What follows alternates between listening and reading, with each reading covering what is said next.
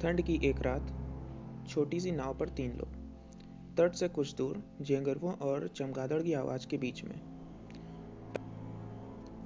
पहले ने कहा, और कितनी देर लगेगी? दूसरे ने जवाब दिया, बस सौ योजन और।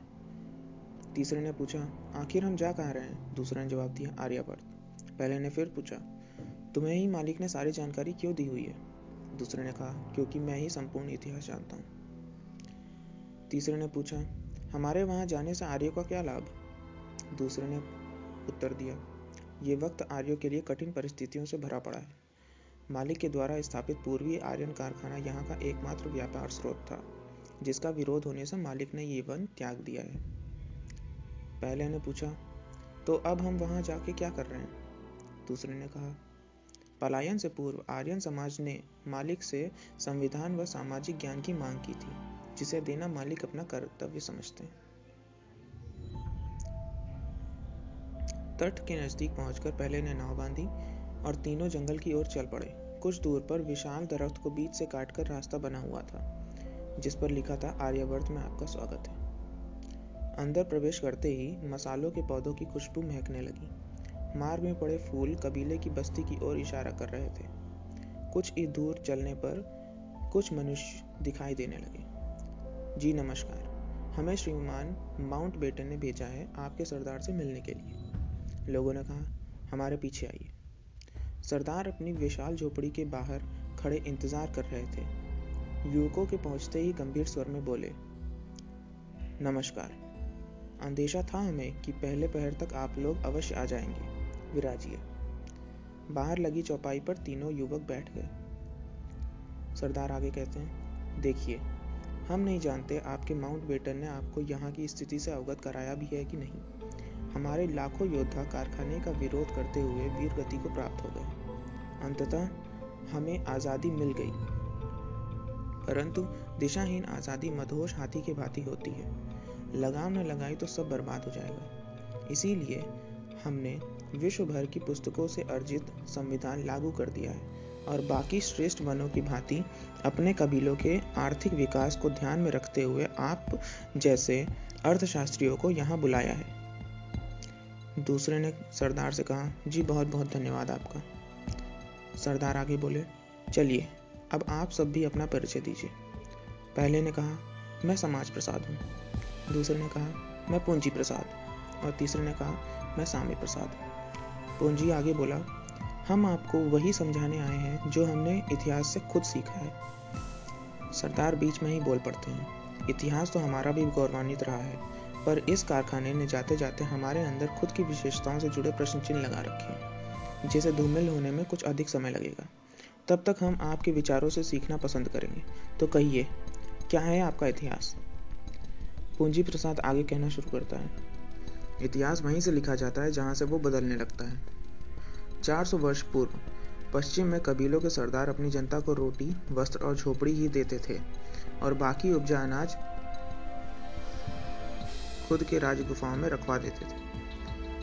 तब सैन्य धर्म की त्रुटियों से त्रस्त हो जनता ने विरोध कर दिया, और साथ साथ मेरा वैचारिक उत्पत्ति भी हो गई। पूंजी प्रथा आरंभ हो गई, जहाँ धर्म में तर्क और व्यापार में फ़र्क ढूंढा जाने लगा। राज गुफाओं से बने धनवान लोग लाभप्रद कार्यों में पूंजी निवेश कर रोज़गार पैदा कर दिए। पर उसमें भी मनुष्यों का शोषण होते देख एक नया वैचारिक संगठन बना। समाज प्रसाद ने कहा, मेरा। हर एक कार्यरत व्यक्ति के हक व अधिकार की आवाज़ उठाई जाने लगी। बुद्धिमान सरदार का चुनाव कर शिकायतों व विचारों को उन तक पहुँचाया जाने लगा। फिर शुरुआत हुई औद्योगिक क्रांति की। जिसमें मनुष्यों के बजाय यंत्रों से काम लिया जाने लगा और अधिकतर आबादी बेरोजगार हो गई। पूंजीवादियों की ऐसी धनार्जन पद्धति के वजह से समाज प्रसाद भी व्यक्तियों को शोषण होने से नहीं बचा सका। तो पुनः नया वैचारिक संगठन बनाया गया। साम्य प्रसाद ने कहा, हमारा। हर कबीले का रूपांतरण होना शुरू हो गया। उसे जातिवाद, राज्य और अर्थव्यवस्था की दृष्टि से देखना बंद कर दिया गया। कुछ भी निजी संपत्ति की श्रेणी में नहीं रखा गया। सभी सरकारी कर्मचारी मान लिए गए, जिनसे अर्जित धन दोबारा उन्हीं के लिए इस्तेमाल होने लगा। सरदार बीच में रोकते हुए बोले, ज़रा ठहरिए। आपको अनुमान भी है आप कहाँ उपस्थित हैं? आर्यवर्त स्वर्गीय से स्त्री राज्य तक कुल 27 राज्यों में बटा कबीला है, जिनमें प्रत्येक राज्य की अपनी विशेषताएँ और विभिन्नताएँ। जिसमें से कुछ तो अपने धर्म की रक्षा के लिए ही अलग कबीला अभी हाल ही में बना बैठे हैं। स्वर्गीय राज्य तो सिर्फ़ इस शर्त पर हमसे जुड़ा है कि हम उनकी विशेषताओं का रक्षण व सम्मान करेंगे। माफ़ करिएगा स्वामी प्रसाद जी, इस कबीले में आपकी सोच का हम स्वागत नहीं कर सकते। आपको वापस भेज हम माउंट बेटन का अपमान नहीं करना चाहेंगे। आपको हमारे कबीले में रहने की अनुमति दी जाती है, किंतु दरबार में नहीं। साम्य प्रसाद बोला, परंतु श्रीमान, हमारी अनुपस्थिति में आप कभी गरीब तबके की पुकार नहीं सुन पाएँगे। सरदार ने उत्तर दिया वो आप हम पर छोड़ दीजिए। नमस्कार। यह सुन साम्य प्रसाद ने सर झुकाया और चौपाई से उठकर चला गया। सरदार आगे बोले, खैर, सवेरा होने को आया है। आज से हमारे सुबह के दौरे पर आप दोनों भी साथ में चला करेंगे और वास्तविक परिस्थितियों को भापकर सलाह दिया करेंगे। पूंजी और समाज प्रसाद ने एक साथ कहा, अवश्य श्रीमान। सरदार ने चलने का इशारा किया।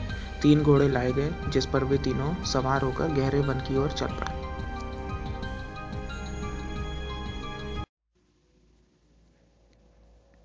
कुछ वर्ष पूर्व, पूर्वी बिहार के खेतों में सामी मजदूरी करने लगा था। कई जमींदार उसके सोच से सहमत होने लगे थे। आवाज़ प्रशासन तक भी पहुँचती थी। हरित क्रांति के नाम पर पैदावार बढ़ाने के लिए गुणवत्ता वाले बीज मुफ़्त में मुहैया करवाए जाने लगे थे। कई किसान के कर्ज भी माफ़ किए गए थे, पर ज़मीन का अधिकार अभी तक नहीं मिल पाया था।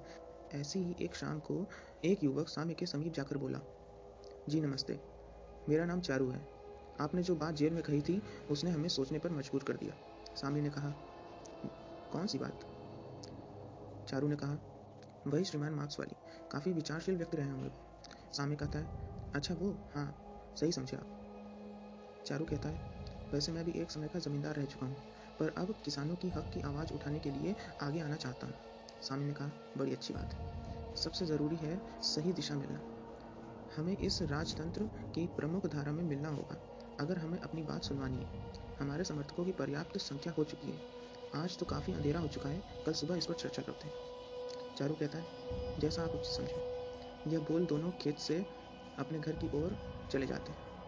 अगली सुबह जब साम्य की आँख खुलती है तो कोई ज़ोर ज़ोर से उसका दरवाज़ा पीट रहा था। झटपट दरवाज़ा खोलता है तो देखा घर के सामने भीड़ एकत्रित थी। सब उसका नाम पुकार रहे थे। दरवाज़ा पीट रहा व्यक्ति बोला, अनर्थ हो गया बाबूजी। अभी उसकी उम्र ही क्या थी? सामने कुछ समझ पाता, इससे पहले सामने से चारू संग तीन लोग एक व्यक्ति को कंधे पर लाद कर लाते दिख रहे थे। उसके शरीर को ज़मीन पर रख चारू गुस्से से बोला, देख लीजिए बाबूजी, हम कहते थे ना कि चुपचाप रहने से कुछ नहीं होगा। बस अपनी मजदूरी की सही कीमत मांगने पर ताकत के नशे में चूर जमींदारों ने इसकी जान तक ले ली। अब हम सब चुप नहीं बैठेंगे। इसका बदला लेकर रहेंगे। इतना ही बोल वो तेज कदमों के साथ निकल गया। संग ही आधी भीड़ भी उसके पीछे निकल गई। सामने चीख कर बोला, रुको, हम भी आते हैं। दृश्य बदलता है। चारू ने अपने साथियों के संग मिलकर गाँव के जमींदारों पर हमला बोल दिया कई तो खून से लथपथ वो ज़मीन पर पड़े थे। जब तक सामने दौड़ा दौड़ा आया, तब तक रक्षक सिपाही भी पहुँच चुके थे। उन्होंने हाल देखते ही लाठियाँ थाम ली, जिसे देखकर चारू के लोग सिपाहियों पर टूट पड़े और लड़ाई शुरू हो गई। कुछ न समझ पाने पर सामने बीच बचाव में आ गया और सर पर लाठी लगने से तुरंत ज़मीन पर गिर गया ये देख लोग और भड़क गए और सिपाहियों की लाठी छीन उन्हीं सिपाहियों को जान से मार दिया गया। दृश्य बदलता है। सुबह की चाय पी सरदार विचारकों के साथ निकल पड़े हैं। पुंजी कहता है, सरदार, आप जानते हैं ना कि आप एक लोकतांत्रिक कबीले के करता धरता हैं। सरदार हाँ में सर हिला देते हैं। आपको नहीं लगता आपको अपने कार्यकर्ताओं को कुछ कबीले के हर छोर पर भेजना चाहिए? हमारा कबीला इस वक्त कई प्रकार की दुविधाओं से गुजर रहा है।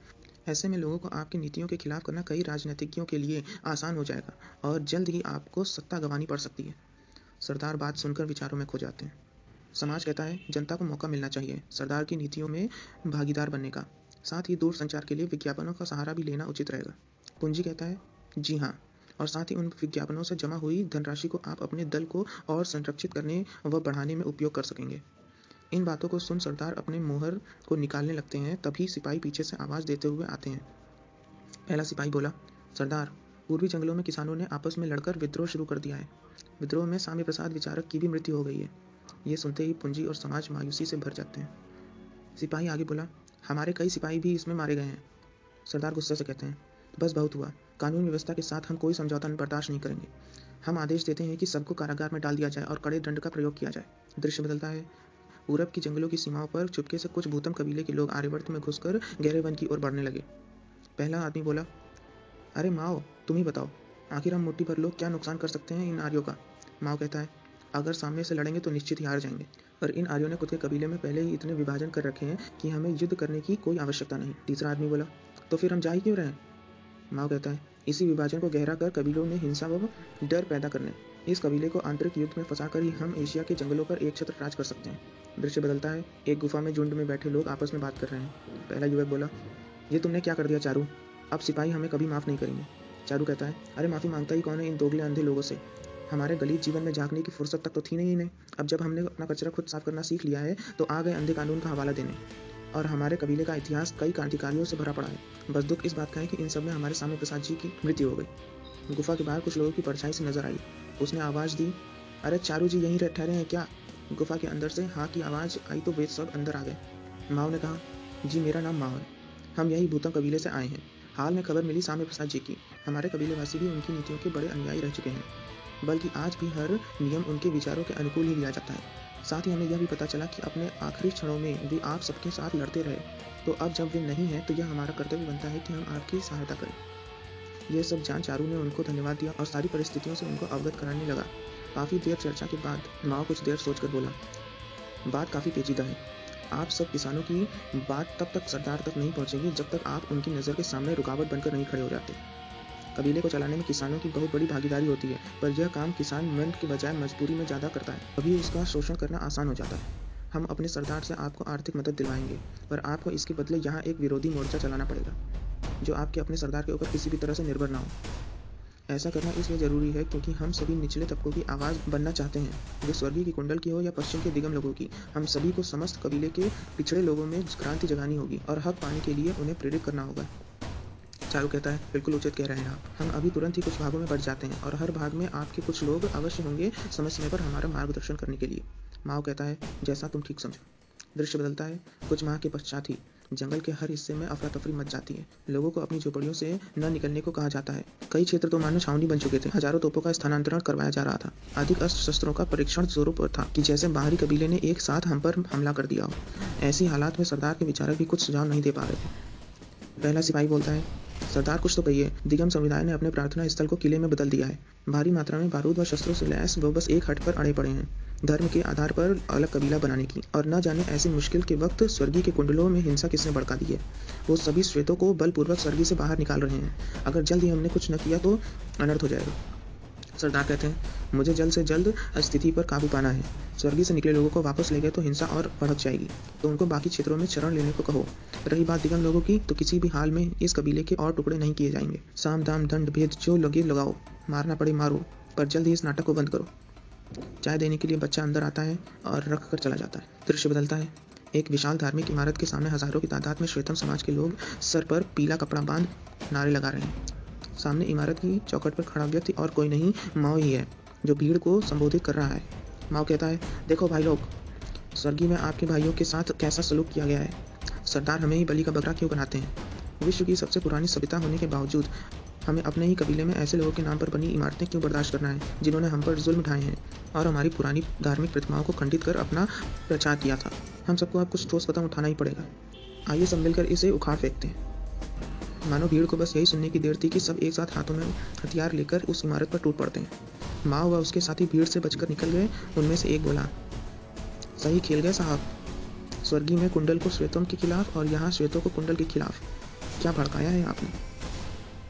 माओ धीरे बोल, इन बेवकूफ़ों को जो चाहिए, मैं वही दे रहा हूँ। इनको रोटी, कपड़ा, मकान और शिक्षा नहीं चाहिए। चाहिए तो बस अपने धर्म के बल पर कोखला गर्व। सब एक साथ हंस दिए सामने एक चाय बेचता लड़का उनको घूरता दिख रहा था। उनमें से एक आदमी ने उसके हाथ से चाय का कुल्लड़ छीन पत्थर पकड़ा दिया और कहा, जा, जाके लड़ अपने हक के लिए। दृश्य बदलता है। सरदार अपने कार्यकर्ताओं को बुला, बैठक में चर्चा कर रहे हैं। पहला युवक बोला, देखिए सरदार, सत्ता हमारे हाथ से बड़ी तेज़ी से निकली जा रही है। कल को जो बच्चे वनों में फल, सब्ज़ी, दूध, चाय बेचकर अपना पेट पाल रहे थे, आज वही चंद मुद्राओं में पत्थर उठा लिए हैं। दूसरा व्यक्ति बोला हाँ और बाकी बच्चे लोग विद्रोही नाम के आदमी के संग में भर्ती हो रहे हैं। अगर इसे ज़्यादा बढ़ावा मिला तो ये संघ आपके पतन का कारण भी बन सकता है। सरदार ने कहा, पर हम करें तो करें क्या? इस लोकतंत्र में किसी की आवाज़ तो नहीं दबा सकते ना? अब गरीब पिछड़े लोगों के लिए न जाने हमने कितनी नीतियाँ बनाई, पर हमारे ही कुछ कार्यकर्ताओं ने उन लाभों को गरीब तबके तक पहुँचने से पहले ही लूट लिया। अब ऐसे में गरीब का विचलित होना तो स्वाभाविक है ना? पहला व्यक्ति बोला, विचलित होना तो स्वाभाविक है, पर क्या दंगे करना भी उचित मानेंगे? इन दंगों में न जाने कितने परिवार तबाह हो गए। ये सब एक सोची समझी योजना के तहत हो रहा है, वरना इतना बढ़ावा इन अल्पसंख्यकों को अकस्मात नहीं मिल जाता। चौथा युवक बोला, बिल्कुल सही वो ना हो, इसमें बाहरी ताकतों की दखल अंदाजी ज़रूर है। इन माओवादियों ने पूरे कबीले में आग लगा रखी है। इनको पूर्वी जंगलों में शह दी गई है। इनका खात्मा आवश्यक हो गया है। सरदार कहते हैं, अगर यही बात है तो सेना की टुकड़ी के साथ जाकर जल्द से जल्द इसे अंजाम दिया जाए, क्योंकि हम और बदनामी नहीं सह सकते अपनी। दृश्य बदलता है पूर्वी जंगलों की भीड़ में एक युवक हाफते हुए। मालिक गचक हो गया। सरदार को हमारे काली कारनामों की भनक लग गई। जल्द से जल्द हमें भागना पड़ेगा यहाँ से। माओ कहता है, फ़िक्र मत कर। मैंने भूतम को संदेश भेज दिया है। वो काफ़ी हथियारबंद लोग भेज रहे हैं। तब तक चीख गूंजने लगी। लोग गुफाओं और चट्टानों में छिपने की कोशिश करने लगे। सिपाही हाथ में तलवार लेकर सबको मौत के घाट उतारते चले आ रहे हैं। चट्टानों को तोपों से नष्ट किया जा रहा है। ये सब देख कोई चारा न बचा तो माओ भी हाथ में तलवार उठा टूट पड़े। काफ़ी देर युद्ध चला पर गहरे घाव होने के कारण माओ का दम निकलने लगा और मूर्छित हो वो भूमि पर गिर पड़ा। सिपाहियों ने जीत में ठाके लगाने शुरू कर दिए। कुछ देर में माहौल ठंडा हो गया। बिल्कुल शांत। समाचार जानने के लिए कई पत्रकार जगह का मुआयना करने लगे। मरे हुए लोगों के घर वालों से बातचीत करने लगे। सारी स्थिति सरदार के मन मुताबिक काबू में आ चुकी थी। रोते बिलखते लोगों को सरदार की ओर से नौकरियाँ और ज़मीन के हक हक का वादा दे दिया गया। रात होते होते सारा सैन्य बल वापस लौट आया। आधी रात हो चुकी थी। कीट पतंगे भी शांत थे। इसी सन्नाटे को चिरती एक हल्की हल्की सिसकी सुनाई देने लगी जो पल पल तेज होती जा रही थी। पहला युवक बोला बस कुछ देर तो रुक जाता हम आ ही चुके थे सब हमारी गलती है। अगर कुछ समय पूर्व ही आर्यवर्त आ जाते तो, तो आज का दिन हमारा होता। पर तुम चिंता ना करो भाई तुम सबकी कुर्बानी ज़ाया नहीं जाएगी। एक ग्रामीण आदमी पास आकर बोला भाई तुम सब कौन हो? जिस पर उन लोगों ने उन्हें त्योरियाँ चढ़ाकर देखा। उसने उत्तर दिया, मेरा नाम नक्सल है। मुझे माओवादियों ने संदेश भेजा था कि संकट की घड़ी आ चुकी है। उन्हें सैन्य एवं शस्त्र बल की आवश्यकता है। वही पहुँचाने आया था, पर शायद मुझे देर हो गई। वो युवक बोला, नहीं श्रीमान, कुछ देर नहीं हुई। है माओ हमारे बीच नहीं रहे तो क्या हुआ? माओवादी सोच हम जन जन तक पहुंचाएँगे। नक्सल बोला जो परिणाम सामने आया है, इससे ज्ञात हो रहा है कि केवल सोच के वितरण से कल्याण न होने वाला है। हमें सरदारी फौज से टक्कर लेने लायक एक फौज खड़ी करनी होगी। दूसरा युवक बोला, उचित कह रहे हैं महाशय हम तो कहते हैं, केवल फौज ही क्यों? संपूर्ण अर्थव्यवस्था अपनी बननी चाहिए। नक्सल कहता है अगर ऐसी बात है तो इसकी सार्थक रचना तभी संभव है, जब आप सब बाहरी कबीलों से मिली मुद्राओं के बजाय अपनी मुद्राओं पर निर्भर होंगे। पास व्यक्ति बोला, आप हुक्म कीजिए, इन पीड़ितों की आवाज़ हम दबने नहीं देंगे। नक्सल कहता है तो सुनिए, मुद्राओं को कर स्वरूप एकत्रित करना होगा। ये कर सभी माओवादी इलाके में लागू होगा। आते जाते वाहनों पर, सरदारी खननकर्ताओं पर, किसानों पर, इलाके में आए छोटे व्यापारियों पर यहाँ तक कि तेंदू के पत्ते बेचते बच्चे पर भी। ये सुनते ही दूर खड़ा एक व्यक्ति दौड़कर नक्सल के पैरों में गिर पड़ा। वो एक किसान था। उसने कहा, मालिक, ऐसे जुल्म न करो, मालिक। हम सब गरीब किसान, खाने का ही मुश्किल से जुटा पाते हैं। ऐसे में कर कहाँ से देंगे? सरदार की नीतियाँ यहाँ पहुँच भी नहीं पाती हैं। अब और कब तक सहेंगे ये हिंसा? पास खड़े आदमी ने उसे घसीट कर दूर फेंक दिया। और कहता है, इसीलिए तुम गरीबों का भला नहीं होता। जब त्याग की बारी आती तो रोना पिटना शुरू हो जाता है तुम सबका। साहब, आप इनका बुरा ना मानो। हम देखते हैं कैसे नहीं देते हैं ये सब कर। नक्सल कहता है, इन्हीं तरह के भीतर के विद्रोहियों को काबू करने के लिए हमें अपनी न्यायपालिका बनानी होगी। कंगारू ग्रह, जहाँ न्याय हम तय करेंगे। पास खड़ा व्यक्ति बोला, नक्सल की जय। और सभी उस जयकार में शामिल हो जाते हैं। दृश्य बदलता है। कुछ वर्षों के पश्चात सरदार की झोपड़ी में काफ़ी गर्मा गर्मी चल रही है। पत्रकारों के साथ साथ भीड़ अपने सवालों का जवाब मांगने के लिए बाहर खड़ी प्रतीक्षा कर रही है। कुछ देर बाद सरदार बाहर आते हैं। सरदार कहते हैं, देखिए, हमने कानून व्यवस्था में काफ़ी बदलाव किए हैं। हम किसी भी सांप्रदायिक दंगों का समर्थन नहीं करते हैं। हाल में ही हुई हिंसा की हम कड़े शब्दों में निंदा करते हैं। पर आप ये मत भूलना, अंतर्राष्ट्रीय स्तर पर हमारे कबीला बड़ी तेज़ी से प्रगति की ओर बढ़ रहा है। जनता में खड़ा एक व्यक्ति बोलता है, पर हाल में ही हुए घोटालों के बारे में आप क्या कहना चाहेंगे? सरदार कहते हैं, देखिए, जाँच चल रही है। पूंजीपतियों को बढ़ावा देने वाली नीतियों के चलते कुछ लालची सत्ताधारियों ने पद का दुरुपयोग किया है। दूर से पीले वस्त्रधारी भीड़ सरदार की झोपड़ी की ओर नारेबाजी करते हुए आ रही है। अब की बार विरोधी सरकार अब की बार विरोधी सरकार भीड़ संघ समस्त पत्रकार भी उसकी ओर मुख रख लेते हैं। विरोधी कहता है, अरे भाइयों, बहनों, मैं इन्हीं लोगों के बीच चाय बेचकर बड़ा हुआ हूँ जटिल समस्याओं की जड़ तक पहुँचे बिना क्षणिक उपाय खोज किए अपना पल्ला झाड़ लेते हैं। इन घोटालों के जिम्मेदार ये खुद हैं, दंगों और धर्मों पर राजनीति करना इन्हें खूब आता है। आप बस हम पर भरोसा रखिए, अच्छे दिन हम लेकर आएँगे। अब की बार विरोधी सरदार, नारेबाजी दोबारा शुरू हो जाती है। भीड़ दोबारा सरदार से प्रत्युत्तर में जुट जाती है। दृश्य बदलता है पूर्वी भीड़ में। पहला व्यक्ति, मालिक सुना है दोबारा कबीले में चुनावी माहौल जा गया है। बाहरी आबादी वास्तविक सरदार से खुश नहीं है। नक्सल कहता है, हमें क्या मतलब इन सरदारी चुनावों से? कौन सा हम किसी सरदार के सगे हैं? हम तुम जिस कबीले से यहाँ आए हैं, बस उसी के स्वार्थ के लिए जी मर रहे हैं। दूसरा व्यक्ति बोलता है, सही कह रहे हैं मालिक, पर जब तक कबीला चुनाव में व्यस्त है, हमें इस अवसर का फ़ायदा उठाना चाहिए और अपने राजनीतिक दलों का समर्थन दूसरे राज्यों में भी बढ़ा लेना चाहिए। पहला व्यक्ति बोलता है, बात तो सही है, पर हमारे पास अभी इतना धन नहीं है। नक्सल कहता है, धन है, बहुत धन है। बस उसे लाने की देर है। इन बीते वर्षों में मैंने बहुत से गुप्त समर्थक बनाए हैं, जो सरदार की नज़र में मामूली जन कल्याण संस्थान है, पर असल में उसमें बाहरी कबीलों से धन भेजा जाता है हमारे सशक्तिकरण के लिए। और अगर ये धन भी कम पड़ जाए तो पूरे कबीले भर से गायों को चोरी कर पूर्वी कबीले में बेच जो धन मिलता है, वो पर्याप्त होगा हम सबके लिए। यह सब सुन सभी साथी वाहवाही करने लग जाते हैं नक्सल की। दृश्य बदलता है, कबीला खुशियों के गीत गा रहा है, कई दशकों के बाद नया सरदार आया है। लोगों में आशा की नई लहर दौड़ गई है। सब मन मुताबिक अपने अच्छे दिन का सपना देख रहे हैं। समाचारों में भी नए सरदार की हर बात पर तारीफ़ हो रही है। लोग लगाड़ों के साथ सरदार का राजकीय झोपड़ी में स्वागत होता है। कानूनन, पूंजी और समाज अब नए सरदार के लिए काम करेंगे।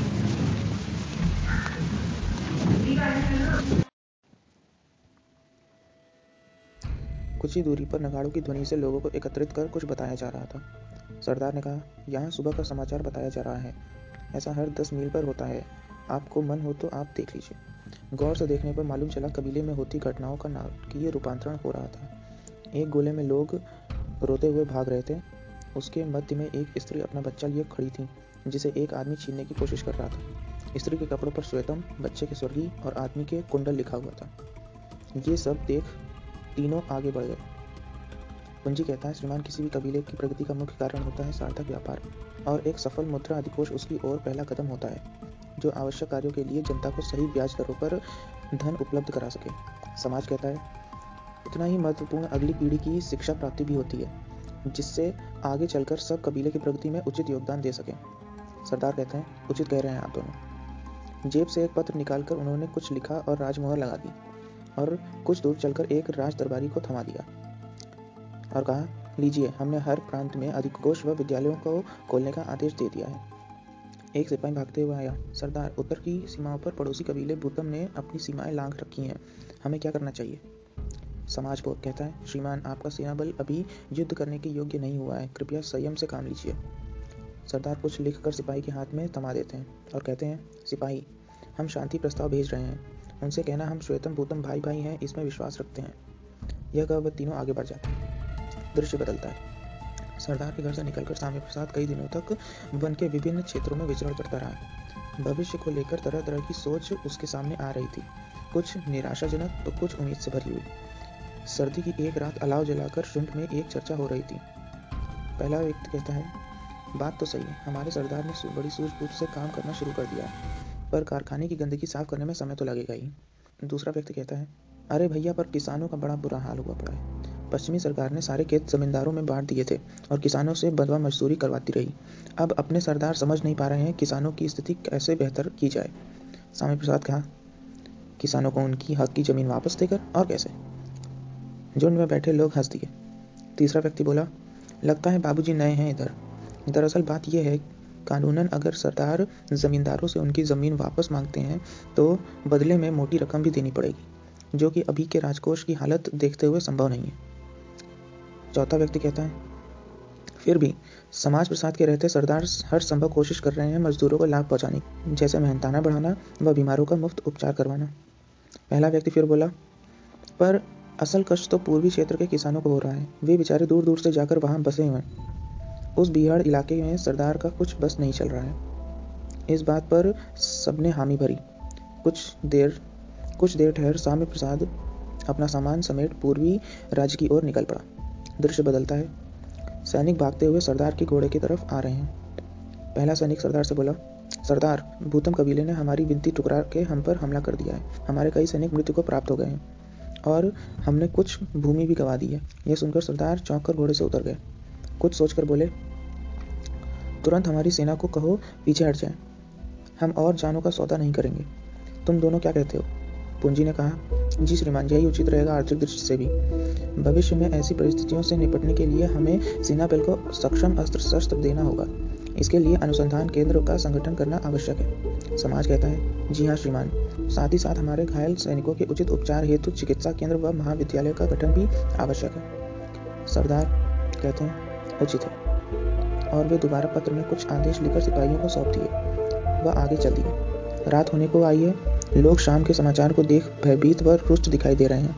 कुछ तो सरदार को हिकारत भरी नज़र से भी देख रहे हैं। नाटक में बोतम को श्वेतम का उपहास उड़ाते दिखाया जा रहा है। ये सब देख सरदार भारी मन लिए ये सब देख सरदार भारी मन लिए चुपचाप अपने विश्राम गृह में अंदर चले जाते हैं। दृश्य बदलता है। किसी एक पूर्वी जंगल के गाँव में लोगों की भीड़ बिहार से निकलकर कच्चे रास्ते पर उतर आई है। सामने बस वहाँ पहुँचा ही था कि सबके हाथ में काले झंडे देख वो घबरा गया। भीड़ चीख कर तिभागे की मांग कर रही थी। पूछने पर पता चला भीड़ नजदीकी थाने पर धरना देने जा रही है। आगे चलते ही थाने पर मौजूद सिपाही भी बाहर आते दिखने लगे। उन्होंने भीड़ को लाठी से भगाने की कोशिश की। कुछ तो भाग भी गए, पर बचे विद्रोहियों को जेल में डाल दिया गया।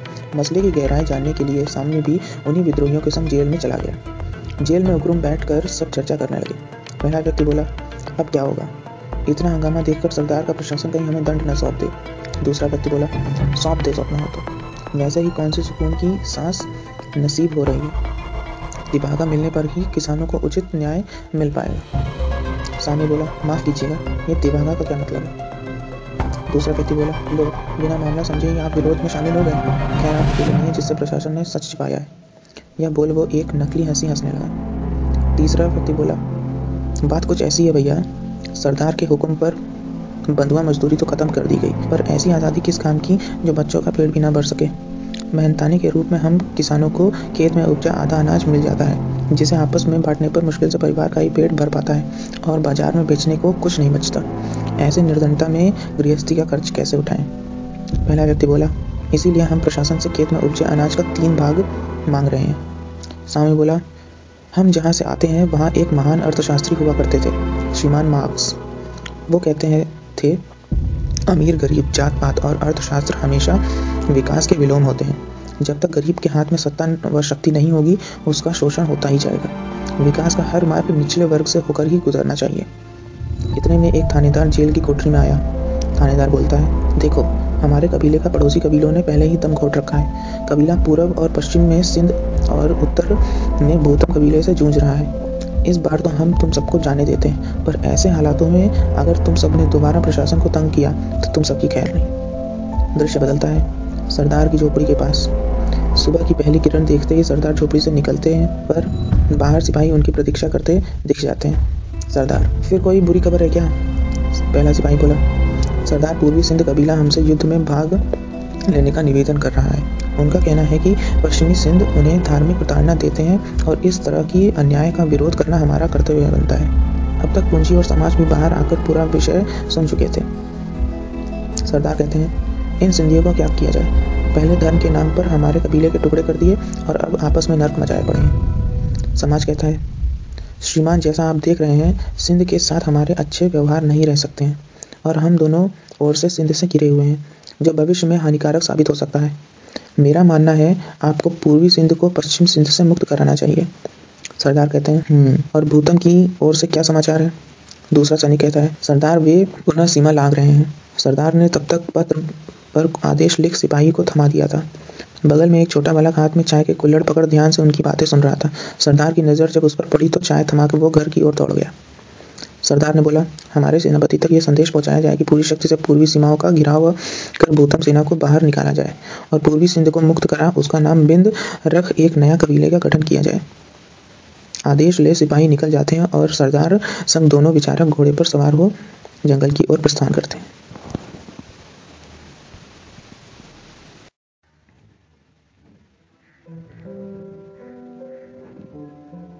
पूंजी और समाज एक साथ कहते हैं। सरदार, आपका स्वागत है। सरदार ने हाँ में सिर हिला दिया और आगे कहा, आप दोनों को मैं बचपन से देखता आ रहा हूँ। यह कहना गलत नहीं होगा कि आप दोनों के विचार एक दूसरे के हमेशा विरोध में ही होते हैं। एक की सुनो तो दूसरा हीन महसूस करने लगता है। कबीला किन स्थितियों के बल पर आगे बढ़ता है, हम जानते हैं। जब तक आप लोगों से कुछ पूछे ना जाए, आप लोग अपना मत स्वयं तक ही रखेंगे। पिछले सरदार और हमें बस दो ही फ़र्क रहेगा कि जिन भी मुद्दों को आज तक वो चुनाव में इस्तेमाल करते आ रहे हैं, हम वो सब खत्म कर देंगे और नए मुद्दे सामने लाएँगे। एवं जिस भी कार्यों के फैसलों में वो वर्ष का समय लगाते थे, हम दिनों में पूर्ण कर देंगे। क्योंकि किसी भी कबीले की प्रगति सुनिश्चित करने के लिए उसकी मुद्रा का वैश्विक मूल्यांकन किया जाता है। इसीलिए मैं पूंजीवाद के सुझाव को ज़्यादा महत्व दिया करूँगा। परंतु उन्हीं सुझावों को किस तरह समाज प्रसाद की दृष्टि से सही ठहराया जाए, इसका ध्यान भी अवश्य रखूँगा।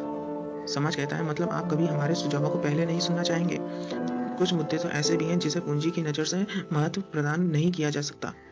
इतने में ही विरोधी ने आँखें तरेर उसे देखा और कहा, जब तुम्हें प्रयास किए बिना ही फल मिल रहा है तो व्यर्थ की बातों में समय क्यों नष्ट कर रहे हो हमारा? और पूंजी से कहते हैं, जल्दी बताओ, हमारी किन नीतियों व कमियों के कारण तुम्हारा विकास रुका हुआ है? पूंजी बोलना शुरू करता है, एक तरफ़ किसान कर देने की अवस्था में नहीं रहे हैं और दूसरी ओर पूंजीपतियों ने कबीले से उधार लेकर व्यापार का भारी नुकसान कर दिया है। कईयों ने तो विदेशी गुफाओं में ही अपना अधिकतर कालाधन छुपा रखा है। बाहरी कबीलों से आयात बढ़ता ही जा रहा है और निर्यात में भारी कमी आई हुई है। किसानों की ज़मीन निरंतर बंजर हो रही है। विद्युत उत्पादन बढ़ नहीं रहा है। व्यापारियों को न तो धन मिल रहा है और न ही बढ़ावा। समाज कहता है और बेरोजगारी, कानून व्यवस्था और किसानों की आत्महत्या, इसके बारे में कौन बताएगा? कुंजी कहता है हाँ हाँ वो भी। सरदार कुछ सोच कर बोले हम्म भारी संख्या में बदलाव की ज़रूरत है। पाँच करोड़ सैनिक को लिखने का इशारा तो हुए किसानों द्वारा दो लाख तक लिए गए कर को पूरी तरह से माफ़ कर दिया जाएगा। जितने भी पूंजीपति कबीले का धन लेकर फरार हुए हैं, उन सबकी निजी संपत्ति को जब्त कर लिया जाएगा। गरीबी रेखा से निचले परिवारों को ईंधन मुफ़्त में बांटा जाएगा। संचार व्यवस्था निःशुल्क कर दी जाएगी। क्रांतिकारियों की विशाल मूर्तियाँ बनवाई जाएँगी, जिसे जिसे दार्शनिक स्थल का सम्मान मिलेगा। समाज बीच में बोल पड़ता है। परंतु इसमें तो काफ़ी धन लगेगा, जिसे दोबारा अर्जित करने में वर्षों भी लग सकते हैं। क्यों ना इसे विद्यालय में इतने नई सरकार से रोकते हुए पूछा गया था आपसे।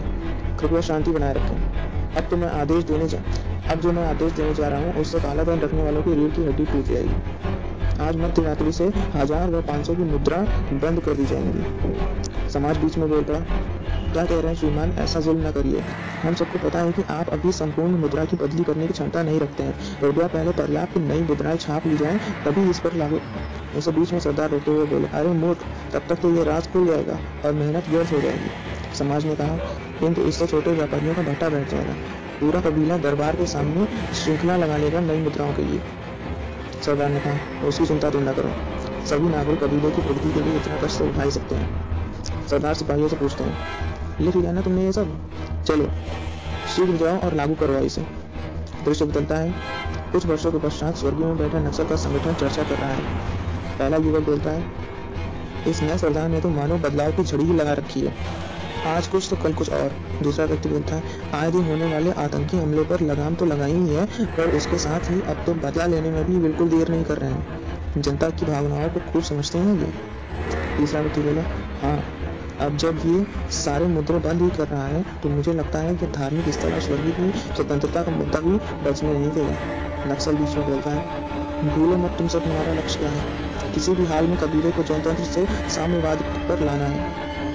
पहला युवक बोलता है हम तो भूतम के निवासी हुआ करते थे ना, और असली साम्यवाद तो भूतम के कबीले में भी नहीं रहा है। तो जो कभी सफल नहीं हुआ, उसका प्रचार हम कैसे कर सकते हैं? नक्सल बोलता है, मूर्खता मत करो। हमारा कबीला इससे बहुत आगे निकल चुका है, जहाँ अभी इसी की आवश्यकता है। तो ध्यान रहे, स्वर्गीय के मुद्दों को कभी खत्म नहीं होने देना है। ये काम हम स्वर्गीय के अंदर रहकर बेहतर ढंग से नहीं कर पाएँगे। इसके लिए इस विषय की आग पूरे कबीले में पहुंचानी आवश्यक है, जिसमें तीन पक्ष हमारी सहायता भली भांति कर सकते हैं। सारे संगी उसके जवाब की प्रतीक्षा करते रहे। ये तीन ऐसे तबके हैं जिस पर सरदार का बल प्रयोग नहीं चल सकता। गरीब मजदूर, महिलाएँ और विद्यार्थी समूह। हमें इन्हीं पर अपना वर्चस्व जमाना है और टक्कर देनी है सरदार को। सभी हानि करने लगते हैं। दृश्य बदलता है। सरदार अपने घोड़े पर सैर कर रहे हैं। आने जाने वाले लोग इनकी जय जयकार करते हुए जा रहे हैं। पूंजी काफ़ी खुश है पर समाज नहीं। समाज कहता है, सरदार, अगर अनुमति हो तो मैं कुछ कहूँ। सरदार धीरे से सर हिला देते हैं। तो आप देख पा रहे हैं, कबीले में असहिष्णुता बढ़ती जा रही है। लोग छोटी छोटी बातों पर एक दूसरे को कबीला विरोधी बोलने लगे हैं। इसका मुख्य कारण धर्म के नाम पर होता कत्लेआम है। हाँ हम समझते हैं कि गौ माता के समान होती है, परंतु भगवान का नाम लेकर हिंसा करना कहाँ तक सही है? इससे बस जनता में डर फैल रहा है और कुछ नहीं। सरदार हंस देते हैं और कहते हैं, ये समस्या मेरी दी हुई नहीं है। हिंसा करना अवश्य ही बुरा है। अगर इन सब के कारण उनके कातलों में थोड़ा सा डर फैल रहा है तो वो डर अच्छा है। इन्हीं सब कार्यों के लिए तो हमने कई अपराधियों को भी अपने राज दरबार में शामिल कर लिया है। और यह कहकर वो हंस देते हैं। समाज मायूस मन से मौन हो जाता है। दृश्य बदलता है। नक्सल पूर्वी जंगलों में पहुँच सरदारी सिपाहियों को वर्जित इलाकों के अंदर प्रवेश करते देख लेता है। इसको देखते ही वो मानो आग बबूला हो उठता है और सभी साथियों सहित पूरा सेना बल एक साथ हमला कर देता है। हमले में कई सिपाही मृत्यु को प्राप्त हो जाते हैं एवं कई पलायन कर जाते हैं। एक अधमरे सिपाही को घसीट कर नक्सल अपनी कंगारू गृह के बीच में ले आता है। सबके सामने उसका पेट चीरता है और आते बाहर निकालकर उसे आग में झोंक देता है। कुछ देर शांति रहती है, उसके बाद वो बोलना शुरू करता है। क्या लगता है तुम सबको? आज़ादी कोई तितली है जो तुम सबके हाथ पर आके बैठ जाएगी। दिख नहीं रहा है कि ये सरदार फैसिज्म को बढ़ावा दे रहा है। धीरे धीरे तुम सबके इलाके सिकोड़ते जा रहे हैं। सब पर राजमंत्री बैठे जा रहे हैं। किस दिन के लिए बागियों की सेना तैयार की गई थी? अरे जागो और मारो उन सबको जो भी सीमाओं में प्रवेश करते हैं। ये बोल वो अपने निजी साथियों के साथ घने जंगल की ओर पेच पेच कदमों के साथ चल देता है और पीछे छोड़ जाता है हथियार बंद सेना, जो विनाश करने को उतारू है। नक्सल के गुट से पहला व्यक्ति उससे पूछता है आपको क्या लगता है? इनका विरोध प्रदर्शन क्रांति ले आएगा? नक्सल कहता है हाँ बिल्कुल नहीं। ये सब तो सरकार को भटकाने में काम आएँगे, जिससे उसे हमारे असली मंसूबों की भनक नहीं लगेगी। दूसरे युवक ने संकोच से पूछा, अब और कौन से मंसूबे हैं आपके?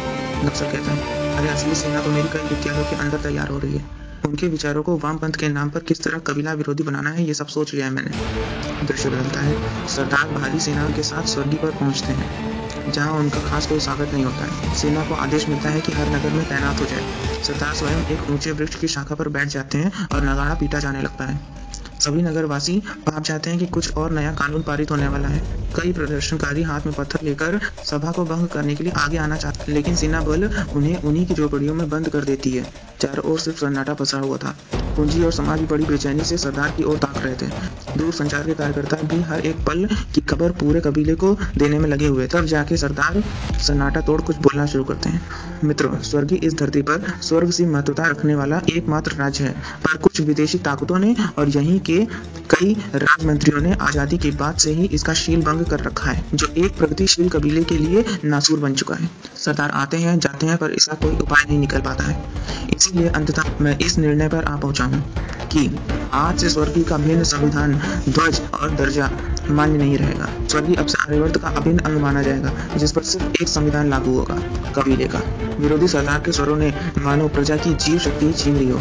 अकस्मात होते इस बदलाव के लिए जैसे स्वर्गीय तैयार ही नहीं था संकोच और भय से निकल खुशी मना सके, इसका स्पष्ट कारण उन्हें नज़र ही नहीं आ रहा था, क्योंकि वर्षों से जनता को सरदार के खिलाफ भड़काया जा रहा था। कई झोपड़ियों से तो चीखें आनी भी शुरू हो गई थी समहीन भावना से पहले आने का हवाला देने लगे थे।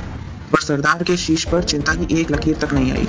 वो नीचे उतर घोड़े पर सवार हो स्वर्गी से बाहर की ओर चल दिए। दृश्य बदलता है, नक्सल को स्वर्गीय का समाचार मिलता है। वो कुछ देर सोचकर ज़ोर ज़ोर से ठहाके लगाने लगता है। उसके समीप स्थित लोग कुछ समझ नहीं पा रहे थे, पर नक्सल विरोधी को शाबाशी देने में लगा हुआ था। काफ़ी देर हंसने के बाद वो अपने संगियों की तरफ़ मुड़ा और बोला, चलो।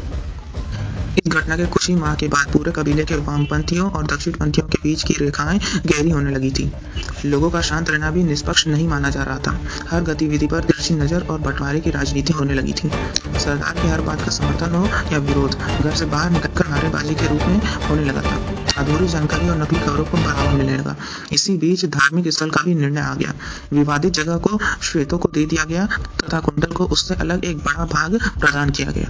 पर नक्सल को कहाँ संतोष था? महाविद्यालय में पहुँच वो विद्यार्थियों को संबोधित करने लगा।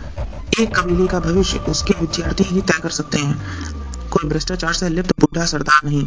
भुखमरी पक्षवाद जातिवाद से आज़ादी कब मिलेगी। चुनाव में खुशहाली का दाना डालकर जाल बिछाते इन मंत्रियों को हमारी आवाज़ सुननी ही पड़ेगी।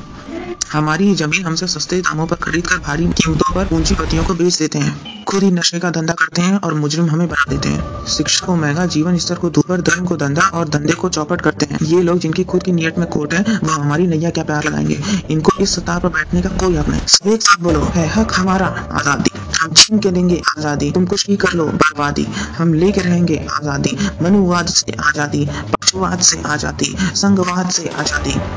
वो आगे बोलता है, अभी हाल ही में लल्लन नाम के एक प्रदर्शनकारी ने राज्यसभा के बीच में बम विस्फोट कर दिया और पकड़ा गया। सरदार ने नियम के विरुद्ध जाकर उसे उसके परिवार की अनुपस्थिति में फांसी दिलवा दी। इसलिए क्योंकि वो आतंकी था और कुंडल धर्म का था। इनको क्या लगता है उसमें मानव अधिकार की आवाज़ नहीं उठाई जाएगी? साथ में बोलो। लल्लन हम शर्मिंदा है, तेरे कातिल ज़िंदा है। तुम एक लल्लन मारोगे, हर घर से लल्लन निकलेगा। सरदार कौन होता है ये निश्चित करने वाला कि स्वर्गीयों को निजी संविधान चाहिए कि नहीं? ये कदम उन्हें हर स्वर्गीय से पूछ कर लेना चाहिए था। स्वर्गियों, तुम संघर्ष करो, हम तुम्हारे साथ हैं। मुमकिन होगा सबका सपना आज़ाद होगा सॉरी भीड़ को नारे देकर नक्सल अपने संघ के साथ निकल पड़ा और पीछे छोड़ गया शोर और रोष मचाते प्रदर्शनकारी। विद्यार्थी बच्चे नगरों की ओर नारे लगाते चल दिए दृष्टि बदलता है।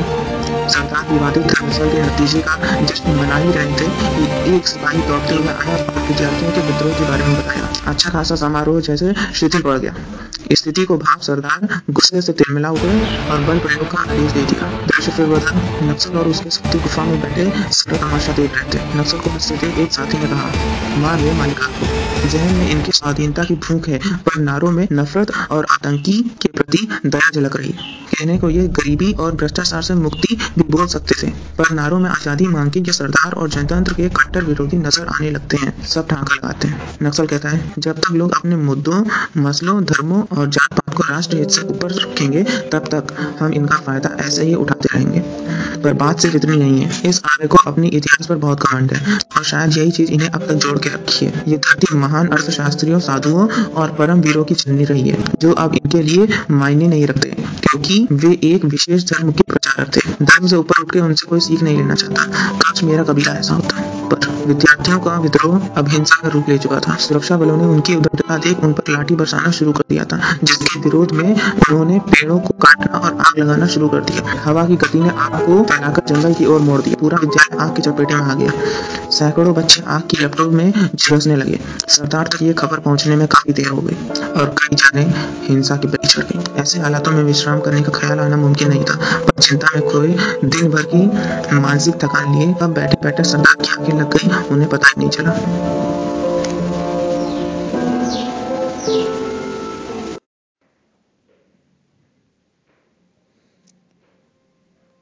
सरदार नींद में एक स्वप्न देख रहे यहाँ एक बड़ा खाली मैदान था।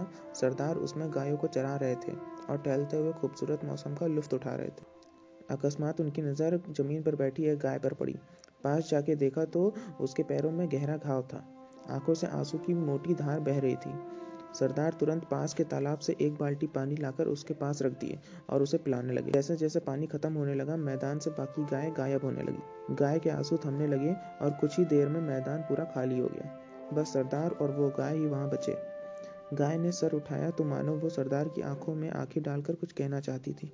देखते ही देखते गाय का शरीर बदलने लगा और एक मलिन कपड़े पहनी महिला प्रकट जो काफ़ी कमज़ोर दिख रही थी, इसीलिए उसे खड़े होने में काफ़ी मुश्किल आ रही थी। विरोधी ये सब देख अवाक रह गया था।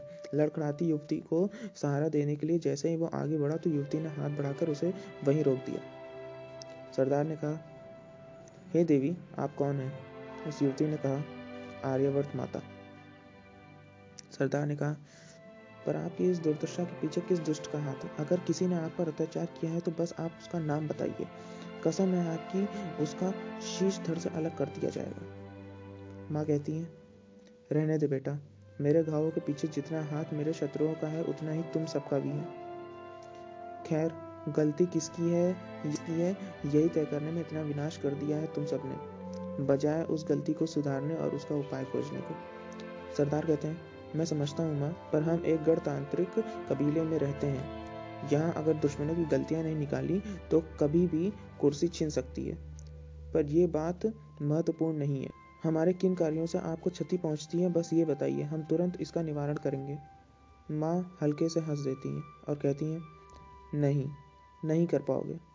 क्योंकि कहीं ना कहीं वो सारे काम भी तुम्हारे राजनीति के पैतरों से जुड़े हुए हैं। निंदकों और वामपंथियों को कबीला विरोधी का ठप्पा देने से पहले कभी उनके सवालों का तर्कपूर्ण जवाब देने के बारे में सोचा होता तो ठीक रहता। जानना चाहते हो ना मेरे घावों के पीछे क्या राज है? तो सुनो, जब भी कोई बेगुनाह मरता है, उसका घाव मुझमें दिखने लगता है। मेरे अपने ही बेटे एक दूसरे के रक्त के प्यासे हो तो शत्रुओं का क्या काम? एक समय था जब विदेशियों ने मुझे बंदी बना रखा था। तब मेरे बेटों ने उन्हें भी पराजित कर दिखाया था। शायद इसीलिए क्योंकि शत्रु हमारे सामने थे। पर अब मुझसे प्रेम करने वाले ही मेरे नाम पर कमजोरों और बेगुनाहों पर अत्याचार कर रहे हैं, क्योंकि इन्हें शत्रुओं की पहचान ही नहीं है। सरदार कहते हैं, किसने कहा हमें शत्रुओं की पहचान नहीं है? जो भी इस कबीले की संस्कृति पर सवाल उठाए, वो शत्रु है। जो भी खुद के फायदों के लिए हिंसा करे, उसे हिंसक उत्तर ही मिलना चाहिए। फ़र्क नहीं पड़ता वो क्या कह रहा है। कैसे कह रहा है, ये मायने रखता है। माँ ने कहा शिक्षा का मोल महँगा, अनाज का मेहनताना सस्ता और ईमान का दाम शून्य। ये भी इन्हीं का दोष होगा। हर जुर्म को धार्मिक रंग देना किसने शुरू किया था? इसी वजह से जिन दुराचारियों ने सदियों पहले आक्रमण कर इस कबीले और इसमें रहती बेटियों की इज़्ज़त लूटी थी, आज उन्हें ही धर्म की दृष्टि से देखकर सही ठहराया जा रहा है। ये तो कुछ नहीं, अब तो लोगों को मुझे माँ कहने पर भी धर्म गुरुओं की अवहेलना सहनी पड़ती है। अपने हक का आरक्षण कैसे मांगना है, सबको पता है। पर राष्ट्रगान पर खड़ा होना चाहिए, ये अभी भी चर्चा का विषय बना हुआ है। सरदार कहते हैं, माँ, सब किया कराया इन नक्सलियों का है। ये गरीब तबके के पीछे छिपकर आत्मघाती हमला करते हैं। और जवाब देने जाओ तो वामपंथियों को आगे कर तमाशा देख। इनके सारे मुद्दे जैसे असहिष्णुता, पुरस्कार वापसी, जन्मभूमि, धार्मिक कत्लेआम गौमांस का सेवन, कबीले विरोधी नारे और स्वर्गीय की आज़ादी, ये सब लगातार विफल होते जा रहे हैं। इन सबको एक विद्रोह का रूप देने के लिए इन्हें विदेशी कबीलों से धन भेजा जाता है, जो अगर कम पड़े तो हमारे पशुओं को अवैध रूप से बेचकर और गरीब तबके को लूट कर उसकी भरपाई कर लेते हैं। ये सब पड़ोसी कबीले की चाल है, माँ। वही सेंध लगा हमारे कबीलों में घुसपैठ कर नक्सलियों को पैदा किए, जो अपने लोगों को आपसी हिंसा के लिए भड़काते हैं। माँ ने कहा, पर हिंसा करने के लिए पत्थर उठाने वाले हाथ तो हमारे अपने होते हैं ना? अपना सर उठाओ और देखो, इस कबीले का इतिहास खुली आँखों से। इस कबीले में कभी भी किसी धर्म का एक छत्र राज नहीं रहा है। इस कबीले में किसी भी धर्म का एक छत्र राज नहीं रहा है। पराए लोग आते, हमसे लड़ते, फिर हार कर हमें ही मिल जाते, क्योंकि वो जहाँ से आते हैं, उससे ज़्यादा स्नेह उन्हें ये मिट्टी दे देती थी। सारे मनुष्य अपने अस्तित्व पर घमंड कर सके, ऐसे वीर जने हैं इस मिट्टी ने। इन्हें किसी विशेष धर्म के अधीन न समझो। ये नशा है इन अफवाहों का, जो हर व्यक्ति को इस पर मर मिटने को उतावला कर देती है। और आज यही विशेषता हमसे छीनी जा रही है। हमें ये मानने पर मजबूर किया जा रहा है कि विदेशी भाषा और तौर तरीके हमसे ज़्यादा श्रेष्ठ हैं। ये सब क्या कम था जो कुछ महामूर्ख लोग स्वदेशी भाषाओं में ही बड़ी छोटी की होड़ लगाकर हमें ही लज्जित कर रहे हैं? सरदार कहते हैं, माँ, इस कबीले का सरदार हूँ मैं। ये सब मैं बचपन से होते देखता आ रहा हूँ। अंदरूनी दीमक मुझे साफ़ नज़र आते हैं। इसीलिए मेरा मुख्य काम है कबीले के दीमकों को नष्ट करना, पर साथ ही मुझे कबीला भी चलाना है, जिसके लिए मुझे चाहिए होती है मुद्रा, रोकड़ा, दमड़ी, धन, और धन हमें बस एक रूप में मिलता है, कर के रूप में। सबसे ज़्यादा कर देने की क्षमता पूंजीपतियों की होती है।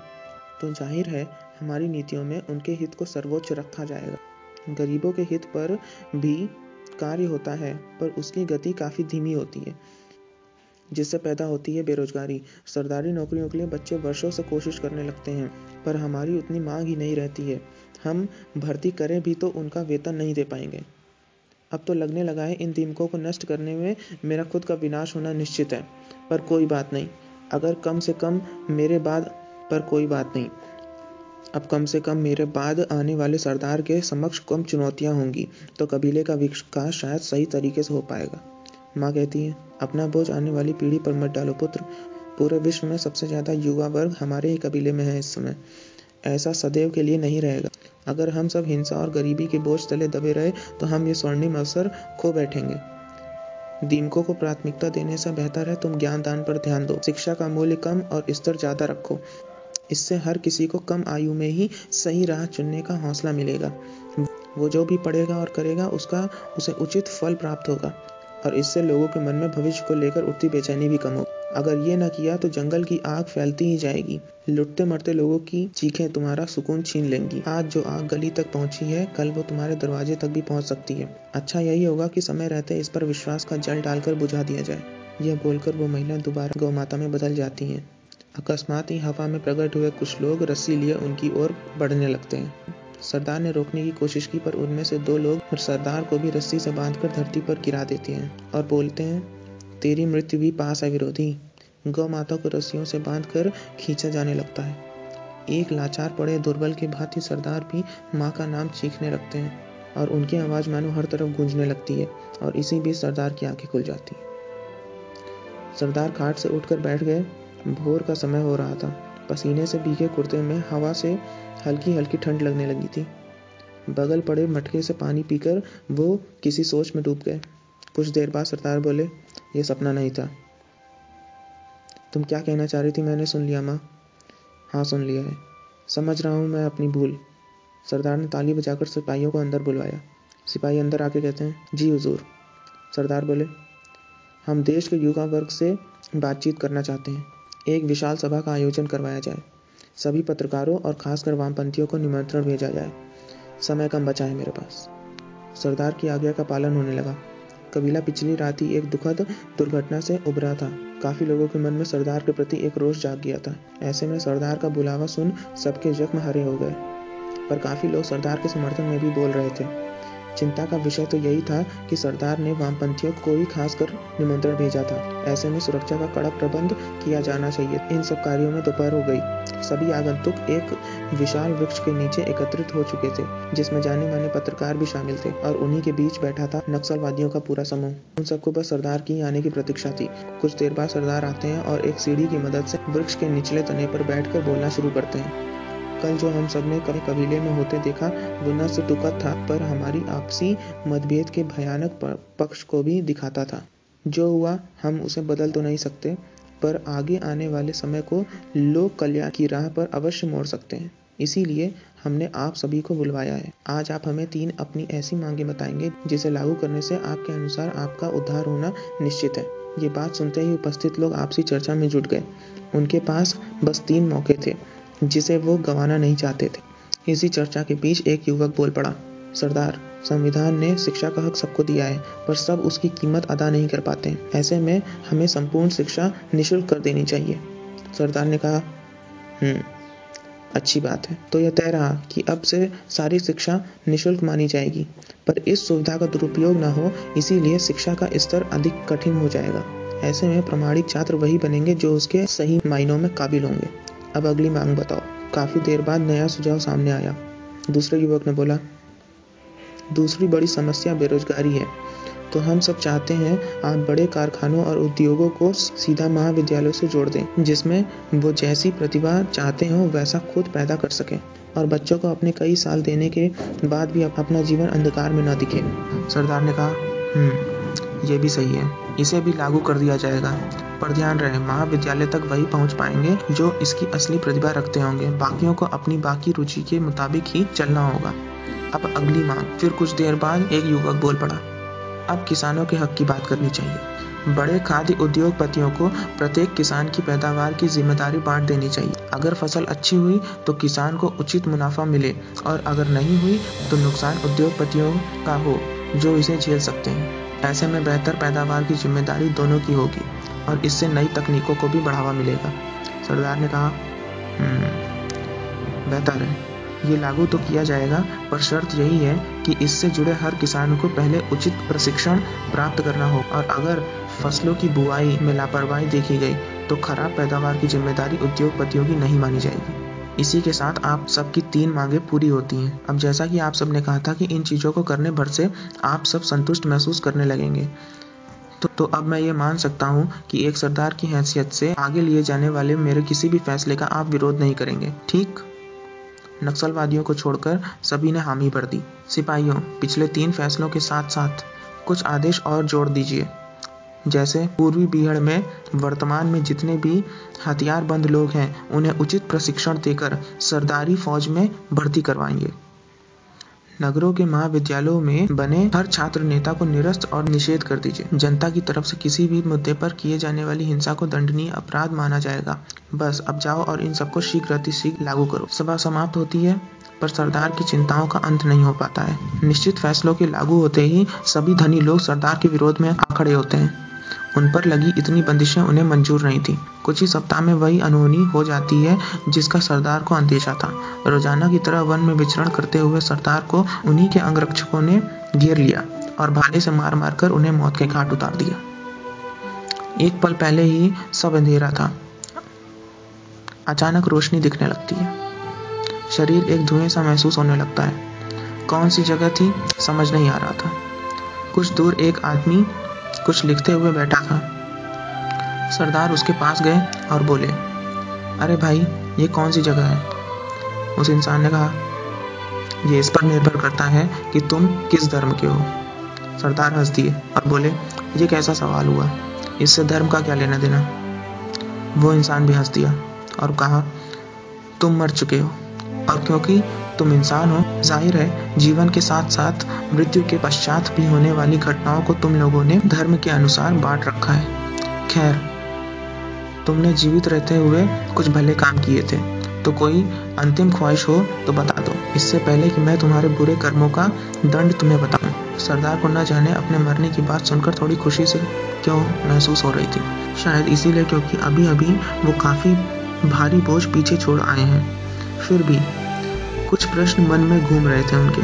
तो कुछ सोचकर वो उस बैठे व्यक्ति से फिर बोले, क्या मैं मेरे कबीले में पैदा होने वाले महान लोग जो इस समय मृत्यु को प्राप्त हो चुके हैं, उनसे बात कर सकता हूँ?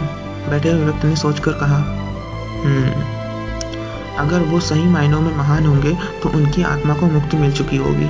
अर्थात हाँ वो यहाँ उपस्थित होंगे। वरना आपको उन्हें धरती पर ही जाके मिलना होगा। तो बताइए, क्या नाम है उनका?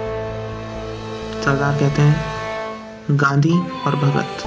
उस व्यक्ति ने आँख बंद करके कुछ बुदबुदाया और दो लोग बहती हवा के साथ प्रकट हो गए, जिसमें से एक काफ़ी युवा उम्र का था और दूसरा व्यक्ति काफ़ी वृद्ध था। वो हंस रहे थे, मानो पहले भी कई बार ऐसे उन्हें बुलाया जा चुका है। उन दोनों में से वृद्ध आदमी कहता है, कुछ बोलने की ज़रूरत नहीं है विरोधी, हम सब ऊपर से देख रहे थे। यही पूछना है ना कि क्या गलती की थी तुमने? हाँ अब क्या बताऊँ मैं? तुम लोगों की मुद्राओं के अलावा मैंने कहीं और अपनी छाप नहीं छोड़ी है। मैं तो उन आंदोलनकारियों से हैरान हूँ, जिनके लिए सत्याग्रह दांडी जैसे बड़े सफल उदाहरण मैं देकर आया था कि ज़रूरत पड़ने पर वो इसी तरीकों को दोबारा अपनाए। पर न जाने इन सबको से इतना प्रेम क्यों है? बीच में ही भगत बोल पड़े। और जरा तर्क तो देखिए इनका। हर विरोधी खुद को मेरा अनुयायी समझता है। अरे पहले पढ़ लेते मेरे बारे में कि मैं आजीवन नास्तिक रहा हूँ। मैं हिंसक अवश्य था, पर पहला हमला मेरा कभी नहीं होता था।